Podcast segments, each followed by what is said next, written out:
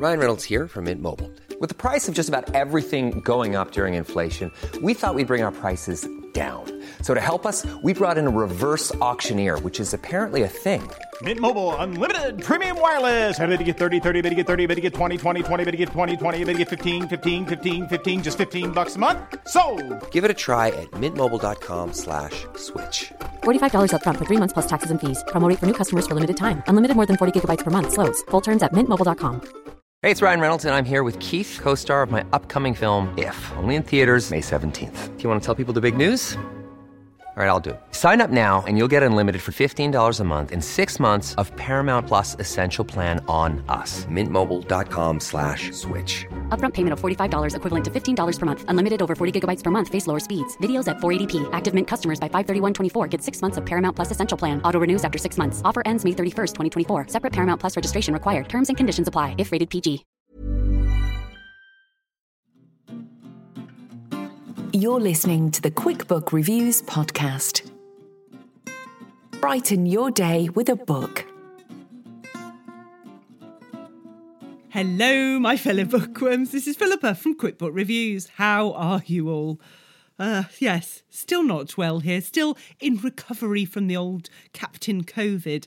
I think we could say, finding it slightly hard to breathe, but hey, breathing's not really important, is it? It's a good thing I'm into reading books and not, I don't know, horse riding or gymnastics or something. Wouldn't really be able to do that at the moment. Um, but anyway, this is the last episode that I'll be recording before I go away on holiday, if I manage to. Um, and I'm sure when I return, I will be in full health and able to breathe, move, talk properly. So thank you for bearing with me. Anyway, enough about me. We've got some books. We've got some amazing, amazing books. I'm so thrilled to tell you what we've got today. So, We've got uh, All I Said Was True by Imran Mahmood, and Imran is going to come on and talk to us about this book. That's exciting. Then we've got The Last Party by Clare Mackintosh, and Clare is coming on to answer five questions in five minutes. That's exciting. Then we've got So Happy for You by Celia Laskey. That's a good book. It's very interesting.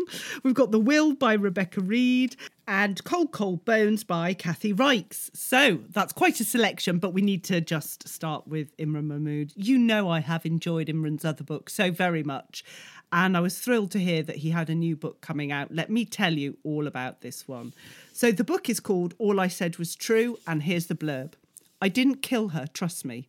When Amy Blunt died on a London rooftop, Layla Mahoney was there. Layla was holding her.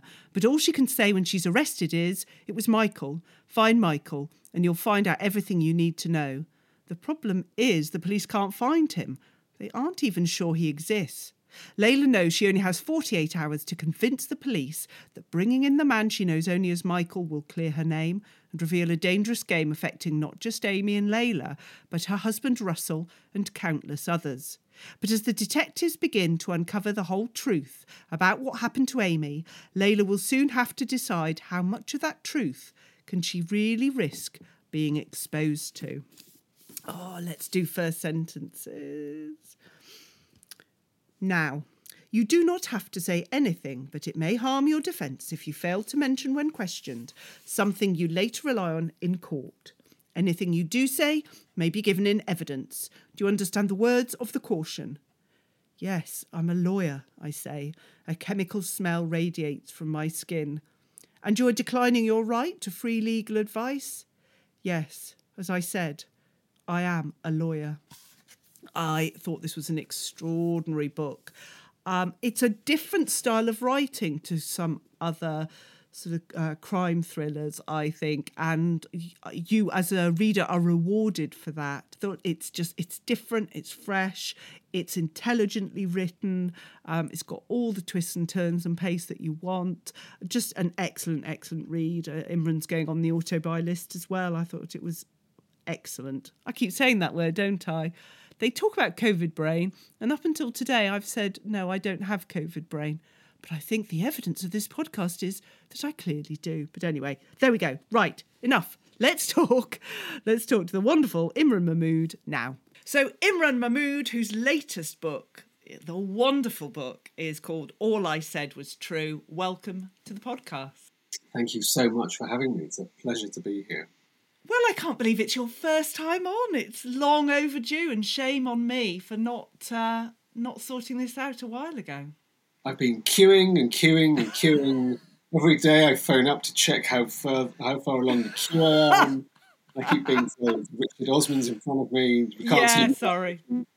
priorities, priorities. But eventually, I've scraped the bottom of the barrel and found a slot for you.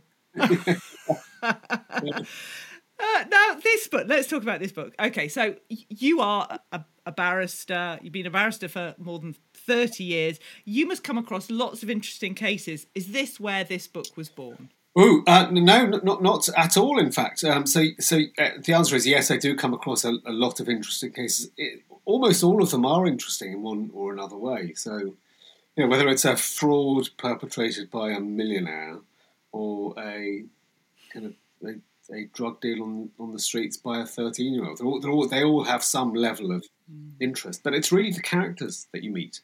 So you can meet everyone. Um, and on any given day, you could meet, you know, a duke one day and hesitate to say a paedophile the next day. I mean, it's just extraordinary. And so what that ends up doing is that you end up being able to mine all of these different kind of contacts with people to produce characters which I hope kind of end up feeling three dimensional. That's that's that's the boring answer. I know it's interesting, but but when you're in court, do you have to ask the judge just to pause things because you've come across an interesting character and you just need to make a note for that for another book before you can carry on with the case? I'm sure the judge would understand. That would be marvellous, wouldn't it, to be able to say that? just uh, hang on a second. Well, I just etching the details. yes, make a few notes. Yes, could you just repeat that what you said? Yes, that phrase that you used was marvelous. I'm taking that to no then. yeah. Um, um, although I have had um, a judge ask me whether uh, they can be in the book, but be in one of the books. Um, in terms of the names, names only, and so so occasionally I do names into books of people I know, but they're never, never anything like the real person. It's just I borrowed the name because I'm terrible at names. I hate them. some, some, people tell me, some authors tell me that names are the most important thing um, in a book, and they have to be kind of beautifully thought through, and there has to be a, you have to be able to trace the etymology of the name to tie in with the character. And so, and I just can't do that. You know, if, if I could call them all Fred, I would. Fred one, two, and three. I, I, mean, I'm interested because, uh, as you say, you see such interesting cases and interesting people, but uh, your books have to be believable as they are, and I just wonder sometimes if real life is would be almost unbelievable as a fiction. Yeah, often uh, real life is much more unbelievable than fiction, and I've had um, I've had books where I've put in scenes, and or you know there have been a few kind of court scenes or few kind of cr- crime scenes which have happened, and my editors have said you know you have to take this one out, and always the ones that they want to take out are the ones which are true, and the fictionalized ones they're happy to leave in, but the, the, the ones which are true are so kind of often bizarre that. Um, it's, it's hard to believe kind of the levels to which um, some people climb or stoop in the name of crime. And I, I'll give you an example. I once had a case where a man was he was accused of. Uh, I, am laughing and it's not at all funny, but he, he was accused of an assault against a woman, and he was living in a, like the tenth floor of a flat, and she was living on the ground floor opposite. And his defence, uh, and what had happened was he'd gone down, and he he'd kind of tapped on the window, and um, then tr- tried to kind of let himself into the house, which must have been terrifying for the woman. Mm. And um, his defence was, um, I'd been smoking a load of drugs, and I thought that the woman was communicating to me to ask me into the flat and uh, so that's the reason I went down. And and in fact, um, I thought she was shining a green light at me, and a green light means go. And so I ran down there and I tried to get in. I said, well, did the fact that she was wearing a full burqa not give away that she might not be necessarily sick lady? And he said, no. He said, um, I'm an equal opportunities guy I did discriminate against people. I genuinely thought, yeah, that it was game on. And um, you couldn't put that in a book because nobody would believe it. They'd say, oh, is, Yes. Yeah, so it's just interesting how fiction not it doesn't have to be dumbed down, but it's a different type of reality. Yeah, yeah, I think so. And I think um, because, well, what happens in the criminal justice system is that if you've been caught up in it for one or another reason, it's you're usually at the extreme edges of it, of, of kind of society or life or something. So you are already an outlier, and then the ones which are prosecuted are a fraction of the ones which are reported. So by the time you're in there, you're really dealing with the unusual and often bizarre circumstances of life which have got somebody into the courtroom. What I love about your books is that yes, they're sort of well, I describe as crime and thrillers, but you don't go down the the well-worn path of crime writing. You bring your own style that I really enjoy. Is that deliberate, or was that just a natural way when you were writing? Um, it, it it definitely wasn't kind of pre-planned or pre-thought out. And um, uh, when I uh, wrote "You Don't Know Me," which is which was my debut, uh, in my head, I, because I had no idea how the industry worked, I thought I'd give them the book, they would edit it, and they would publish it, and I would have nothing further to do with it. and and, and, I'd and I'd never darken the kind of bookshelves again. I, that was me done. That's what I thought would happen uh, because I was given a one book deal. But then uh, after you deliver that, they start sending you a hundred books from other people for blurbs, and, and then they say, "So when are we when are we getting book two and book three? As a, they just assume that you're in this, That they're already written. You, you're going to keep on producing the book. So then I, uh, I had an idea for a book, which I uh, discussed earlier with my agent, and she said, "Oh, look, I really like this idea. You know, c- can you write some of that?" And I did, and that that book had been something which had been I'd, I'd written the bones of it ten years beforehand. So um, I brought it out, and we kind of re uh, visited it and totally redrafted it, changed the story, changed but kept one central character. And so that, that was that book. By the time um, all I said was true was being written, I, initially it started off as a different kind of book because I'd been given so many of these proofs, and I thought I, I, I should really try and fit this mould of the crime thriller that I'm, whose genre I'm now um, in. And, and I sent a, a few chapters to my agent who just said, "Eh, We're missing the Imran in this mm. narrative. It, do- it doesn't sound like you. And I said, It's not supposed to sound like. This is supposed to sound like everything else. And she said, Well, that's not really what you want to do. You want to just carry on writing it as if you're writing it in the way that you're writing it. and, Yes. You know, everything else be damned and you know, f- find your own style, and that's much more important. And so that's what I've been uh, I've been doing, kind of on, on advice from my agent, to, to, to write in the way which feels the most kind of natural way to write. And was that easy to do to just swing onto the the Imran track rather than trying to be fit into the standard genre? Um, it was easy in the sense that I kind of felt um, much more comfortable in in my own skin. Um, it's it's harder because I'm kind of the way I write, to kind of construct um, kind of scenes and uh, characters. It, it's fairly I was going to say boring, but quite um, pains painstaking. So, so I'll spend a lot of time on a sentence, and uh, that tends to happen every sentence, which isn't ideal. what you want to do is to spend a lot of time on a sentence, you know, once a, once a page or something. But I, but, but I end up kind of thinking about every sentence and whether it whether the mood of the sentence that I've just written fits in with the mood of the character and the mood of the kind of overall plot and the way it's being driven. And so that's that's and I can't help. in a way, I can't help it.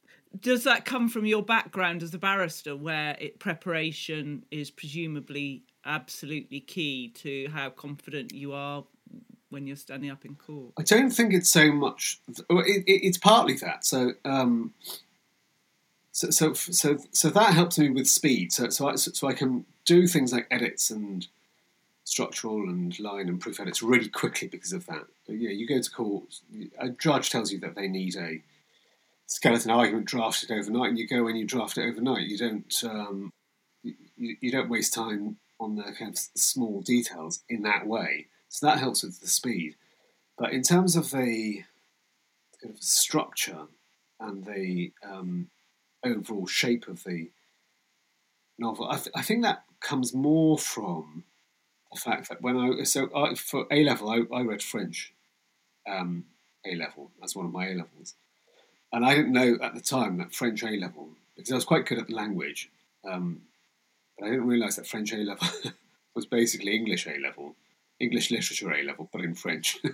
so there was there was there was quite a lot lot of deep diving into uh, French literature and its structure and the you know and the use of metaphor and all of that sort of stuff. So it probably came from that, and then my reading was influenced heavily by that, and so I didn't really read crime fiction until I started writing it.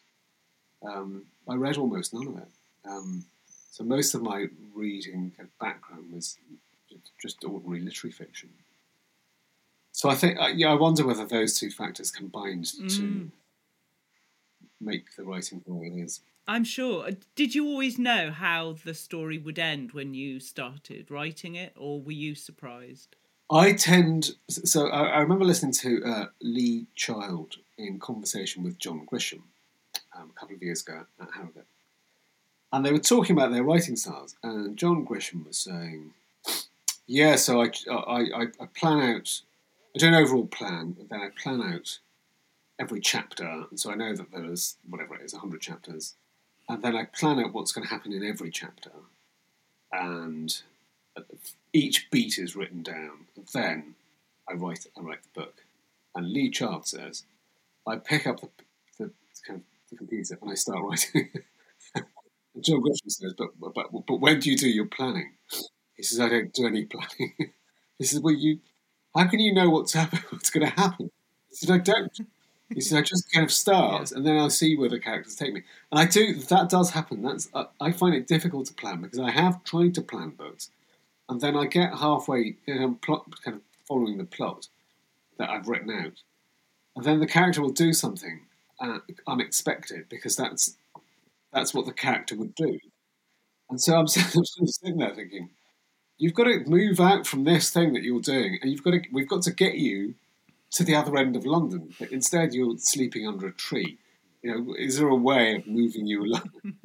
and, and and I couldn't. I, I couldn't do it. And so, the, in the end, the only way that I found that worked for me was to see kind of, kind of very broadly. I know, that, you know, there is a murder there is a suspect, and this is what happened. So, so you could say I could write down the plot in on a post-it note, um, and then the rest of it I just fill in and see see where it takes me. So Some, you're enjoying it as you're writing it.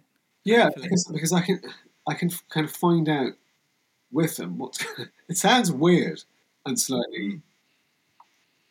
kind of um, hokey for me to say, "Oh well, let's go on this journey together with the character and see where they take." Me. No, but that's but, but, but that's what works. But, but genuinely, it does feel like that. So I'll open the page and I'll say, "Right, so what are you, what are you going to do now to get out of this problem?" And sometimes I will give them problems which mm. sound or feel impossible to solve. Um, and I never remove the problems. I never say, "Oh, well, look, I can't solve that problem. Let's have a different one." I just, you know, take them through it and see what happens. So, do you have the characters in your mind before you start as pictures, or are they are the characters revealed to you as well when you start writing chapter one? I think it says um, it, it, does depend. So with uh, you don't know me, with that character was he, he was unnamed. He's a defendant. He's in the dock, and he sacked his barrister, and he's doing his own closing speech. And so, uh, you know, an 18, 18 or 19 year old black youth from South London, I, you know, I had an idea of who he was, but he's unnamed because he represents all of them, all, all of the people in the justice system who've fallen through the cracks. And so I take a bit of this and I take a bit of that. And I had a, a kind of very kind of certain idea of what he was and how he would sound. And um, I would read each of the lines out loud as I was writing them to make sure it sounded right to me in terms of the rhythm of, what he was saying. In the latest one, um, all I said was true. That character was more of a kind of um, kind of discovery. Um, so I started off with, you know, I wanted a strong female lead character who was bright and who was kind of in charge of her own destiny and had agency um, over the things which were around her. But I wanted her to have some complexity, and that kind of was that took a few drafts for her properly to come out. And sometimes what I would realise is about two thirds of the way through, if I went back to the beginning and started reading again, I realised that, that actually that's a different person at the beginning. And so so it would have to be re-edited. Yeah. Um, because I didn't find sometimes till near, near the end. Yeah, so the character is emerging as you're writing, which then means you have to to go back. Part of it is a f- kind of thematic issue. So if the, if, if I'm exploring a theme of so in um, I know what I saw. It's about memory and the fracturing of memory and how memory um, defines us and uh, how we are our memories and what happens if you jettison some of them. What does that do to your personality? So that affects you know what who the character is and which characters you choose to reveal that story. And in all I said was true. I, I wanted to deal with um, freedom of choice mm. and the way that we regulate our lives, and you know whether we're totally in control of our, our lives and our choices and and the, to some extent the characters um, reflect the choice of the theme. And I did find with this book, I don't want to give any names away, but let's just say some of the characters in the book really stayed with me afterwards. Did they haunt you at all, or were you able to say goodbye to them the minute you typed the end? it's a funny old thing, you know, um, because when you're doing it, the, the characters live in your head so that you can't sleep at night because you're trying to wonder what they're going to do, or you know how they're going to get out of this hole, or you know, there's you know this problem confronts them. What are they going to do? Or their lives are in danger. How, you know, how are they going to escape it?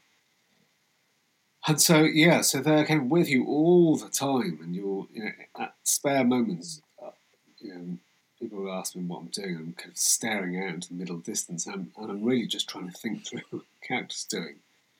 But then, so you finish it, and then you have to do it. Uh, usually a structural edit from the editor. My agent's a really good editor, so she does an edit with me. So that's two edits, and then there's a proof edit and a line edit and a copy edit. And by the time you've done five edits, you, are done. Sick of it. you're done. You don't want to. You don't really to do with it. It's yeah. done. You've not just read it five times or ten times, but you've written it five times. So yeah.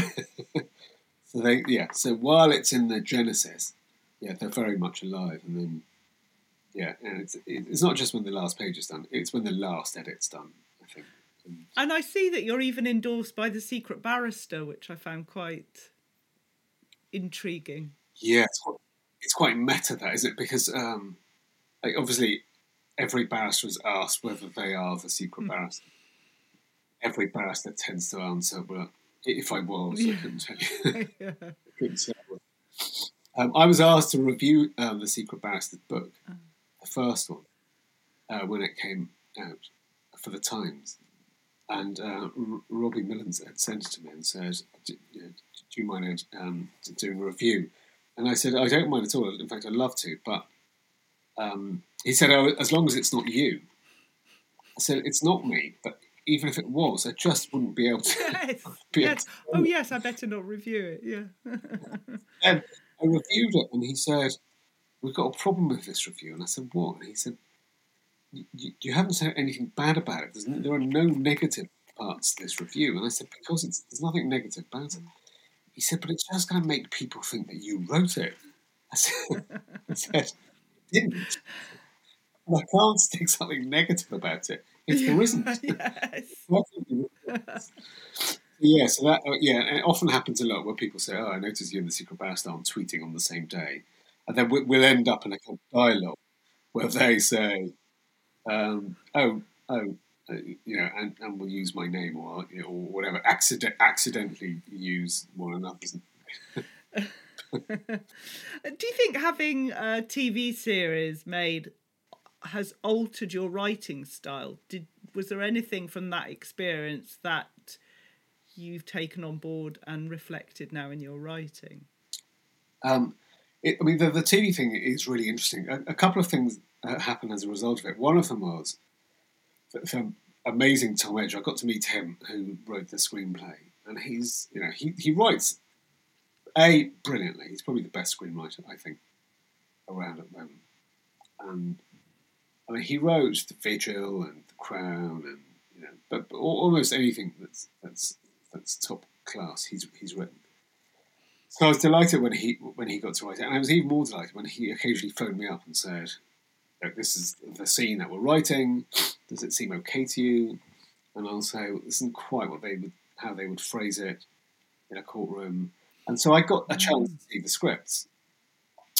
And the, the second thing which happened was I, I was contacted by a lot of different people who said, "Will you write a screenplay for us about something?" Either commission you to do a, a legal drama, or, or you know, or if you've got an idea of your own, or if you've got an unpublished book that you want to develop into a screenplay, we'll commission you to do it. So it, mean, it meant that I got a chance to have a go at screenwriting, which is a totally different experience because, um, as I as I learned, you uh, a you you're de- because you're dealing with the visual medium, you can you don't have to spend twenty pages describing the scene. You can just have l- literally your your exposition will say, um, you know, car park full of potholes, one car, the smash window, and that's it. You couldn't do that in a book in a line. People would think you're having a stroke. So, so, so, so there was that difference. Uh, so you have to be really succinct. And the other th- really big difference is that um, you have the luxury in a novel of going into a person's uh, mind. We hear what he's thinking or she's thinking. We know what they're feeling. We know what they're agonising about. We, we we learn about all the decisions and indecisions and the loves and the, all all that stuff. You can't do that on a screen. Um, I would say at this point, hero wonders to himself how on earth he got this predicament. You've just got to capture it in a look, and which is why acting the actors so it's stupid to say it, the reason that they're so crucial is they're commu- communicating so much without saying anything, as well as saying stuff. Um, so that it changed how I write screenplays. I mean that's for sure, and it's also helped me identify in the books um, what is so, so for instance what they what they are kind of, madly um, obsessed about in the TV world is having things which are scenes which are new. So they don't want they don't want really anything that they've seen before. They want it to be totally novel. Uh, so that's useful for your kind of head when you're writing a scene in a book because the temptation is often the opposite to write something that you've seen a hundred times.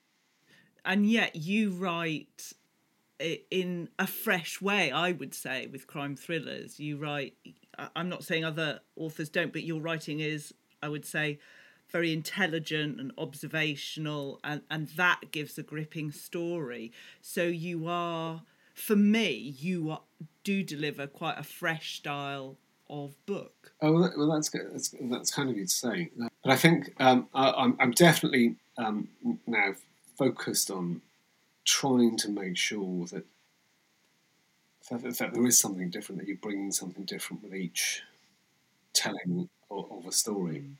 Otherwise, the risk is that the story becomes forgettable, which is you know an awful shame if you've spent two years or five years, whatever, trying to put the thing together, and then somebody reads it for 99p on Kindle, and then has and then it's forgotten it before. You know, which is fine. It hurts. Yeah, it's the definition of a page turner. You don't want someone to say, "Gosh, it took me months to read it. It's so slow going." And often, if someone says to me, "I just inhaled this book," that for me is it's a good book. Yeah, yeah. And yet, I can understand the ratio of time it takes to write the thing to read it. It's yeah, I mean, every, painful. every one of uh, mine. The first thing that is off is said about all of them is I finished it in the day, or I finished it. You don't know me was sent to the um, production company on Friday night, and on Saturday morning they called me and said we've read it, we want, we want to sit down with you. Um, and the same with I know what I saw when that was picked up uh, by a TV company. It was read, as you kind of said, inhaled. Um, so, so that I, you know, totally, in a way, totally live for. You want it to be that. And um, somebody much cleverer than me said once, "You've got to earn the next turn of the page."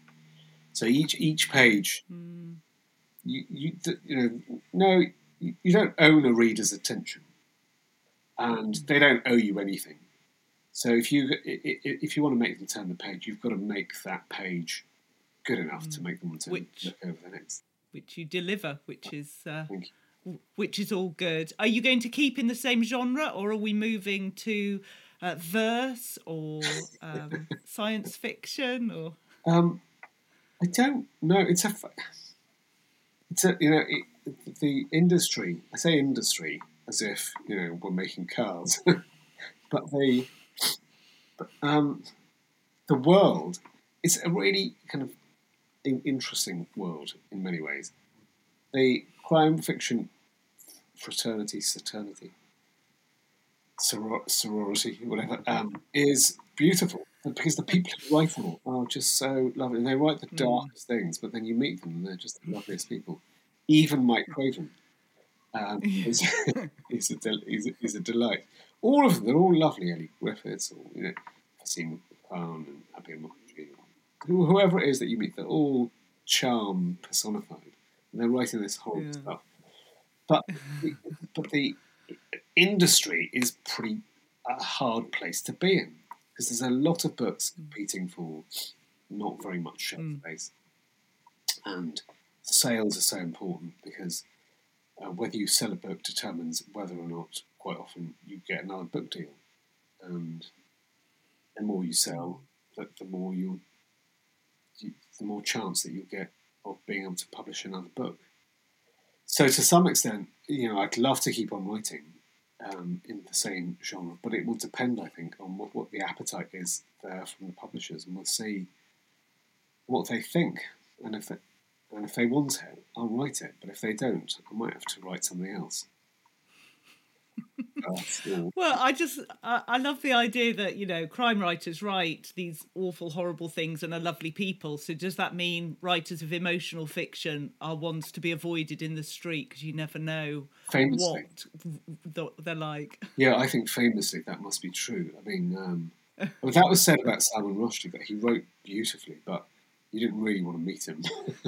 I don't know if that's true or not, but uh, you know, but people would say that about uh, you know how grumpy some of the, the these uh, literary writers were when you met them in real life. They were just Yes, absolutely. Okay, my last question. If you could go back to when you were writing that first book and you could just whisper something in your ear, what would it be? Oh, what a great question. I, what, what I would whisper in my ear if I had gone back to that time in 2017 would be uh, first of all, I would have changed the title. Um, title would be called The First Thursday Murder Club. and then I would, I, I write about a retirement village where these lovely ladies and men solve the crime. That's that's what I would do. Fair enough. That's the best answer I've had to that question, I think. Well, Imran Mahmood, but your latest book is All I Said Was True. Thank you so much for joining me today. My pleasure. Thank you for having me. It's been a delight. Thank you. Ryan Reynolds here from Mint Mobile. With the price of just about everything going up during inflation, we thought we'd bring our prices down. So to help us, we brought in a reverse auctioneer, which is apparently a thing. Mint Mobile unlimited premium wireless. Ready to get 30, 30, bit to get 30, bit to get 20, 20, 20, bit to get 20, 20, bit to get 15, 15, 15, 15 just 15 bucks a month. So, Give it a try at mintmobile.com slash switch. $45 upfront for three months plus taxes and fees. Promo rate for new customers for limited time. Unlimited more than 40 gigabytes per month. Slows. Full terms at mintmobile.com. Ready to pop the question? The jewelers at BlueNile.com have got sparkle down to a science with beautiful lab grown diamonds worthy of your most brilliant moments. Their lab grown diamonds are independently graded and guaranteed identical to natural diamonds, and they're ready to ship to your door. Go to BlueNile.com and use promo code LISTEN to get $50 off your purchase of $500 or more. That's code LISTEN at BlueNile.com for $50 off. BlueNile.com code LISTEN. Hold up. What was that? Boring. No flavor. That was as bad as those leftovers you ate all week. Keke Palmer here, and it's time to say hello to something fresh and guilt-free. Hello Fresh. Jazz up dinner with pecan-crusted chicken or garlic butter shrimp scampi. Now that's music to my mouth. Hello Fresh. Let's get this dinner party started. Discover all the delicious possibilities at hellofresh.com. Here's a cool fact a crocodile can't stick out its tongue.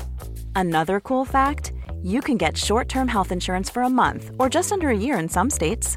United Healthcare short term insurance plans are designed for people who are between jobs, coming off their parents' plan, or turning a side hustle into a full time gig.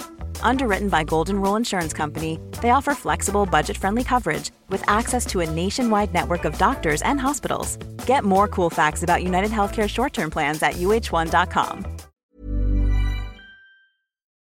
Now, the next book is The Last Party by Clare Mackintosh. Well, I don't need to say anything about Clare, do I? I mean, she's known world all round the world for being a good author. Oh dear me, just bear with me on this one. She writes books. she's an author, that's all I can say. No, Clare has just got such an incredible reputation. And what's a little bit different just to turn things round, is that Clare's going to come on today to answer five questions in five minutes, and then she's going to come back in a few weeks, a month, something like that, for us to do a full chat, a full interview. So you're going to get two stabs at uh, at Clare Mackintosh, and it's worth it because this book is phenomenal. I really, really enjoyed it. Let me read you the blurb of this one. On New Year's Eve, Rhys Lloyd has a house full of guests. His lakeside holiday homes are a success, and he's generously invited the village to drink champagne with their wealthy new neighbours. This will be the party to end all parties. But not everyone is there to celebrate. By midnight, Rhys will be floating dead in the freezing waters of the lake. On New Year's Day, DC Ffion Morgan has a village full of suspects. The tiny community is her home, so the suspects are her neighbours, friends, and family, and Ffion has her own secrets to protect. With a lie uncovered at every turn, soon the question isn't who wanted Rhys dead, but who finally killed him. In a village with this many secrets, a murder is just the beginning. Right, let's do first sentence. Ooh, a sentence. Uh, well, do I do? Ooh, come on, Philippa. Part one. No, yes, okay. New Year's Day. No one in Cwm Coed can remember what year the swim began, but they know they wouldn't welcome the new year in any other way. They don't remember which year it was that David Lewis went in wearing nothing but a Santa hat, or when the rugby lads bombed off the jetty and drenched poor Mrs. Williams. But everyone will remember today's swim. Listen, I have always enjoyed Clare Mackintosh's books. From the first one, I Let You Go, I just think she can write. She delivers those sort of punches that surprise you so much. And she's just such a, an accomplished author. Yeah, I think you're gathering from me that I really, really enjoyed this book. But let's talk to Clare now as she answers five questions in five minutes. So, Clare Mackintosh, whose latest wonderful book is The Last Party, welcome to the Quick Book Reviews podcast. Thank you for having me. It's long awaited. I've been very excited to talk to you today. And you're going to be back in a few weeks with a full interview. But for now, you've got your five questions in five minutes if you are ready. The first question Can you describe your book in about 30 seconds? You're not timed, so it's fine. the Last Party is the first in a murder mystery series featuring Welsh female detective DC Ffion Morgan and it's set on um, the border between England and Wales.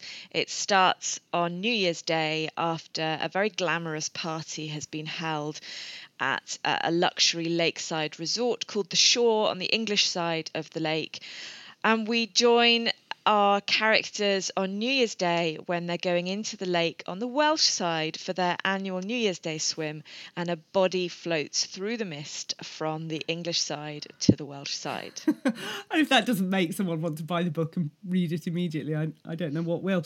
Uh, your next question what, Who's your favourite smaller character? Not one of the main ones, but one that you enjoyed writing? Oh, that's a good question. I think it would have to be one of the characters who lives at the shore. I think possibly um, Call Me Clemmy. So Clements Northcote lives at the shore, um, and uh, she's she the the locals call her call me clemmy because that's how she introduces herself. Call me clemmy call me clemmy. Um, and she's what Ffion's mam calls a joiner. So she wants to be involved in everything. She's desperate to be part of the community. She wants to join litter picks and uh, start book clubs. And i'm just writing the second book and she's she's there trying to start a creative writing group. So i really had a lot of fun with her That's a great answer. Um, next question. What three words would you want readers to feel as they're reading this particular book? That's so hard. Mm. Um, I'll I'll give mine first then. Oh, go on then. I came up with some and see. Um, I came up with trusting because I I trust you as I'm reading that this, you know, it's going to be believable and work and, and, and a great journey. I'm intrigued because I really want to find out what happened. And I'm questioning all the time. Every time another character comes along, I'm like, well, you did it.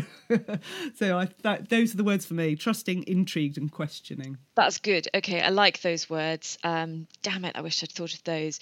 So um, I would like them to feel connected so connected to this community and to the characters, um, suspicious of almost all of them, and perhaps a little emotional as well. See, they're better than me, and that that's why you're the the writer and, and I'm not.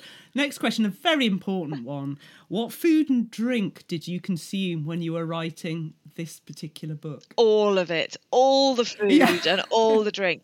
I'm a massive. Was there something in particular? I'm a massive tea drinker, and uh, I I will drink buckets and buckets of tea. Um, and then my other uh, my other weakness is um, sea salt dark chocolate. So uh, the two together are the perfect combination. And when we talk about tea, are we talking normal builder's tea, or is there a particular variety?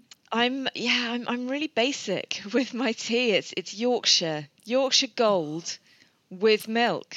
Really, really basic. Have you tried their biscuit version, the Yorkshire biscuit so, tea? No, I haven't, but I did recently do a tea tasting um, and tried a uh, chocolate hobnob tea, which actually was really really nice. I was suspicious, but I quite liked it. So yeah, I might I might dip my dip my toe in biscuit tea, not literally. no, it's worth a try. I can I can certainly recommend it. And uh, yes, dark chocolate. Well, that's that's healthy. So uh, you're, yes, you're. Yeah, I mean it's practically a vegetable, isn't it? Exactly. Yeah, yeah. It's um, five five a day and more, so that's fine. Um, your your last question. What's been and this is I think going to be a tricky one for you. uh, because there'll be so many. What's your most memorable moment so far in your writing career? There are there are many, um, and they're not always the big things. Sometimes they're really little, like you know, walking into a tiny little bookshop in, um, I don't know, Croatia and finding you know a translation of one of my books. The things like that are incredible. Um, probably a, huge career highlight was when I Let You Go was um, shortlisted for the Theakston Old Peculier Crime Novel of the Year, and it was up against, among others, um, Robert Galbraith, who of course is J.K. Rowling. Um, and I Let You Go won, and it's the first time that my children sort of acknowledge that what I did was quite cool, you know, that, that I'd beaten J.K. Rowling. Um, it's literally the only time they've kind of thought that, that my job was worth anything at all. I love that. That's a that's a great answer. Well, those are your five questions in five minutes. Clare Mackintosh, whose latest book is The Last Party. Thank you so very much. Thank you. And the next book, So Happy for You by Celia Laskey. I'm laughing as I'm talking about this book because this is is it weird? It's weird and wonderful. It's not weird. It's just, it's just different. I enjoyed it so very much. If you like Killing Eve, you know you're going to love this. It's totally different to Killing Eve, but I just, uh, it's just great. Uh, it's fresh, and that's what that's what I like. Okay, so let's do the blurb. In fact, the blurb says it's much better than me. Forget Killing Eve. Listen to this. Listen to this. Bridesmaids meet Black Mirror in the most twisted and entertaining thriller of 2022. Yeah, it is entertaining. It really is. Anyway, come on, Philippa. Robin and Ellie have been best friends since childhood. They've been through everything together, from Robin coming out to the death of Ellie's dad. But when Ellie asks Robin to be her maid of honour, Robin is reluctant. It's not that Robin isn't happy for Ellie, she just hates everything about weddings and marriage, plus the guy Ellie's engaged to. There's also the matter of the crazy, not to mention dangerous, wedding rituals that couples are resorting to in the hope of securing a lifetime of happiness. Despite her misgivings, Robin finally says yes. But as the wedding day approaches, she gets the feeling that everyone in the bridal party is out to get her, and it seems Ellie is willing to do anything for the perfect day. After all, marriage is about sacrifice. As I say, I thought this was absolutely brilliant. I would highly recommend, and I am going to be following this author from now on. Let's do the first sentence in chapter one. If you want to know the story of how my best friend and I ended up trying to kill each other, I should probably start with the night she asked me to be her maid of honour. I love the book. I just, yeah, I don't know why a book about killing is making me laugh, but it did, and I think it might make you laugh as well. Um, and you know how Killing Eve starts off normalish and then just goes off at a tangent, like, oh, okay, that's the ride we're on. It's just, it's similar. Um, it's about friendships, identity goals, um, and what we'll do for those particular goals. I just thought it was great fun. Excellent, excellent. Very good. Next one, The Will by Rebecca Reid. Uh, here we go. The Mordaunts aren't like most families. For one, their family home is Roxburgh Hall, a magnificent, centuries old mansion in the Norfolk countryside. For another, the house isn't passed down from parent to child, but rather to the family member deemed most worthy. Cecily Mordaunt is dead. On the evening of her funeral, her family will gather for dinner and each will be given a letter revealing who is the next custodian of Roxburgh Hall. The house is a burden, a millstone, a full time job, but they all want it, and some are willing to do anything to get it. One family, eight letters, who will get what they deserve. As soon as I heard that blurb, I was like, I'm in. I want to read this. What's going on? What's the what's the jig here? What's the joy? What's the news? Who's getting the letter saying they inherit and why? I need to know. Um, and it delivered it certainly. Now, do I do the pro? Yeah, okay, here we go. Roxburgh Hall is an enormous place, too big, really. Every person who has lived there in the last 200 years has claimed they'll be the last, that no one could possibly want to be saddled with this place. 15 bedrooms, servants' quarters, a library, two kitchens, a small sitting room, a large sitting room, a drawing room, a dining room, the list goes on. Running Roxburgh is no joke, it's a full time job, a burden, a millstone. Inheriting it means tying one's entire life to the place. and yet they all want it. I enjoyed it. Um, yeah, it wasn't didn't go where I thought it was going to go. And so I got the surprise for that, which was good. I'm not someone who's very good at guessing what's going to happen, uh, but equally, these books are good at not allowing me to do that. I'm always a bit disappointed if I manage to guess uh, what's happened, but that happens so rarely, particularly at the moment. Anyway, excellent. I thoroughly enjoyed it, and if the the blurb of that, the you know eight letters, who will who will inherit, has piqued your what's it, then I think you would enjoy it a lot. And the last book is Cold Cold Bones by Kathy Reichs. Now, listen to this. It all starts when Dr. Temperance Brennan finds a box on her porch. Inside is a fresh human eyeball with GPS coordinates etched into it. They lead her to a macabre discovery in a Benedictine monastery, and soon after she discovers a mummified corpse in a state park. There seems to be no pattern to these killings. Someone is targeting her and she needs to figure out why before they strike again. And then her daughter Katie disappears. Someone is playing a dangerous game and they won't stop until they've taken everything from her. Ooh, let's do the first sentence. I mean, it's all fresh to have an eyeball with a GPS system in it, isn't it? Okay, chapter one. First sentence. It began with an eyeball. I'm going to leave it there because it really did. Kathy Reichs can really write these books so well. They're hard hitting, they're interesting, they keep you captivated. Yeah, I thought it was a it was a good read. But that's your time for this week. Let me just do a quick recap. So we had All I Said Was True by Imran Mahmood, and Imran very kindly came on to do the full interview. Um, then we had The Last Party with Clare Mackintosh. Clare answered five questions in five minutes, and she'll be coming on soon to do the full interview. We had So Happy for You by Celia Laskey, The Will by Rebecca Reid, and Cold Cold Bones by Kathy Reichs. That's your lot. I'm off to collapse in a puddle on the floor. Hopefully, I'll be able to speak much more easily to you next week. Thank you for bearing with me. Sorry for all the hoo ha. and hopefully, my brain cells will all be in place soon. Anyway, I do hope you're doing okay. I really do. Just look after yourselves, and I'll see you very soon. Take care now. Bye bye. You've been listening to the Quick Book Reviews podcast. That's enough books, said no one, ever. See you again soon.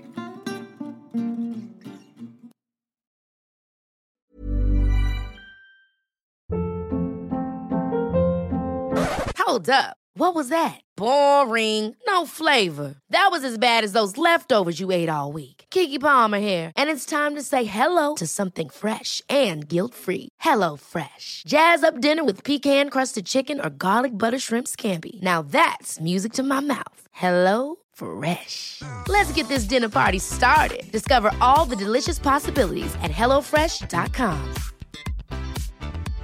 Imagine the softest sheets you've ever felt. Now imagine them getting even softer over time. That's what you'll feel with Boll and Branch's organic cotton sheets. In a recent customer survey, 96% replied that Boll and Branch sheets get softer with every wash. Start getting your best night's sleep in these sheets that get softer and softer for years to come. Try their sheets with a 30-night guarantee. Plus, get 15% off your first order at bollandbranch.com. Code BUTTERY. Exclusions apply. See site for details.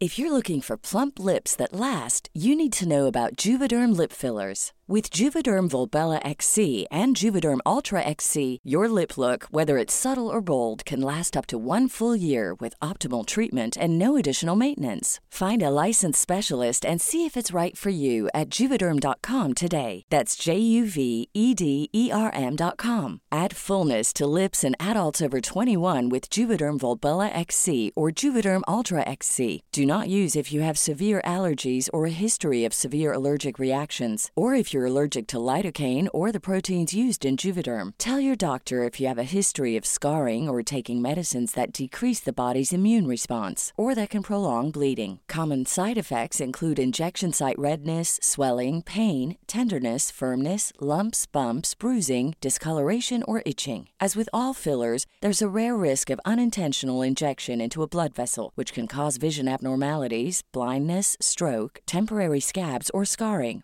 For full important safety information, visit juvederm.com.